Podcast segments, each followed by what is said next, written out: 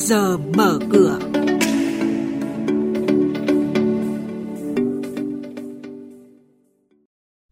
Thưa quý vị, thưa các bạn, Ngân hàng Nhà nước đề xuất giảm 50% phí giao dịch thanh toán qua hệ thống thanh toán điện tử lên ngân hàng.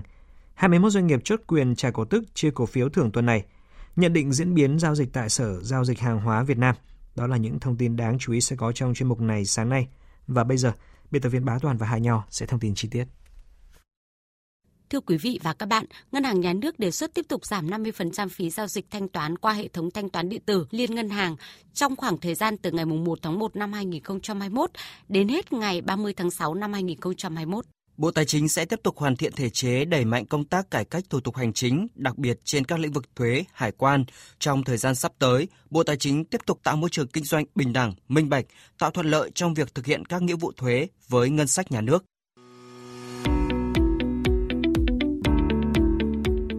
Quý thính giả đang nghe chuyên mục Trước giờ mở cửa phát sóng trên kênh Thời sự VV1 từ thứ 2 đến thứ 6 hàng tuần trong theo dòng Thời sự sáng. Diễn biến thị trường chứng khoán Biến động giá hàng hóa được giao dịch liên thông với thế giới trên Sở Giao dịch Hàng hóa Việt Nam. Nhận định phân tích sâu của các chuyên gia tài chính, cơ hội đầu tư được cập nhật nhanh trong Trước giờ mở cửa. Quý vị và các bạn, Sở Giao dịch Chứng khoán Hà Nội cho biết ngày 25 tháng 12 tới, 680 triệu cổ phiếu DTK trị giá 6.800 tỷ đồng của Tổng Công ty Điện lực TKV, công ty cổ phần sẽ chính thức niêm yết trên Sở Giao dịch Hà Nội. Giá tham chiếu trong ngày giao dịch đầu tiên là 10.800 đồng một cổ phiếu. Ngân hàng Thương mại Cổ phần Bưu điện Liên Việt Liên Việt Postbank vừa phát hành thành công 1.500 tỷ đồng trái phiếu kỳ hạn 5 năm theo hình thức phát hành riêng lẻ, lãi suất cố định 6,5% một năm cho các nhà đầu tư nước ngoài. Đây là loại trái phiếu không chuyển đổi, không có tài sản đảm bảo, không phải là nợ thứ cấp, được phát hành và thanh toán bằng đồng Việt Nam. Tuần này, có 20 doanh nghiệp trả cổ tức bằng tiền mặt và một doanh nghiệp chia cổ phiếu thưởng. Đơn cử, công ty cổ phần Vinaconex 25, mã chứng khoán VCC trả cổ tức năm 2019 với tỷ lệ 10%.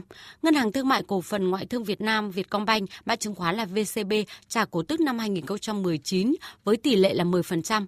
Công ty cổ phần tập đoàn xây lắp 1 Petrolimex, mã chứng khoán PCC trả cổ tức đợt 2 năm 2019 với tỷ lệ 20%. Về diễn biến trên thị trường chứng khoán, thưa quý vị và các bạn, trong tuần qua, thị trường đã chứng kiến những phiên tăng giảm thất thường.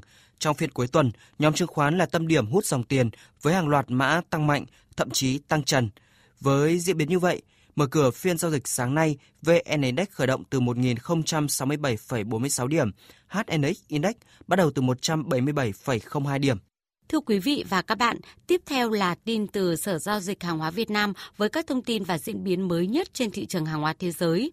Chúng tôi có cuộc trao đổi nhanh với bà Nguyễn Thị Minh Trang, chuyên gia phân tích thị trường của thành viên kinh doanh hữu nghị. Thưa bà, bà cho biết những diễn biến chính trên thị trường hàng hóa trong tuần qua.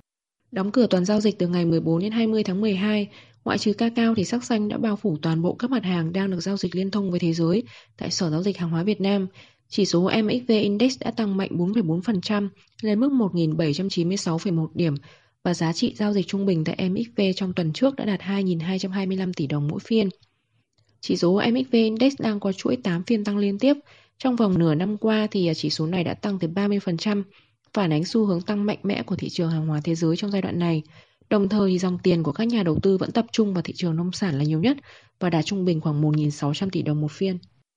Vâng, trong tuần này, bà có những nhận định gì về nhóm các mặt hàng nổi bật? Nhà đầu tư thì nên tiếp tục quan sát kỹ nhóm nông sản bởi các mặt hàng này thì đã có tuần khởi sắc nhất trong vòng hơn một tháng qua. Đáng chú ý nhất là mức tăng 6,6% của mặt hàng khô đậu tương lên mức 447 USD một tấn. Ngoài ra thì cả đậu tương và ngô cũng lần lượt có các mức tăng rất tốt với tương ứng là 5,1% và 3,2%. Xu hướng tăng của nông sản kéo dài liên tục trong cả tuần, chủ yếu là do lo ngại về thời tiết thiếu mưa trong giai đoạn phát triển quan trọng của ngô và đậu tương tại Brazil và Argentina. Hoạt động xuất khẩu của Argentina thì dự kiến sẽ bị đình trệ và ảnh hưởng rất nghiêm trọng đến nguồn cung nguyên liệu thức ăn chăn nuôi trên toàn thế giới, đặc biệt là nước nhập khẩu nhiều như Việt Nam. Vâng, xin trân trọng cảm ơn bà với những thông tin vừa rồi.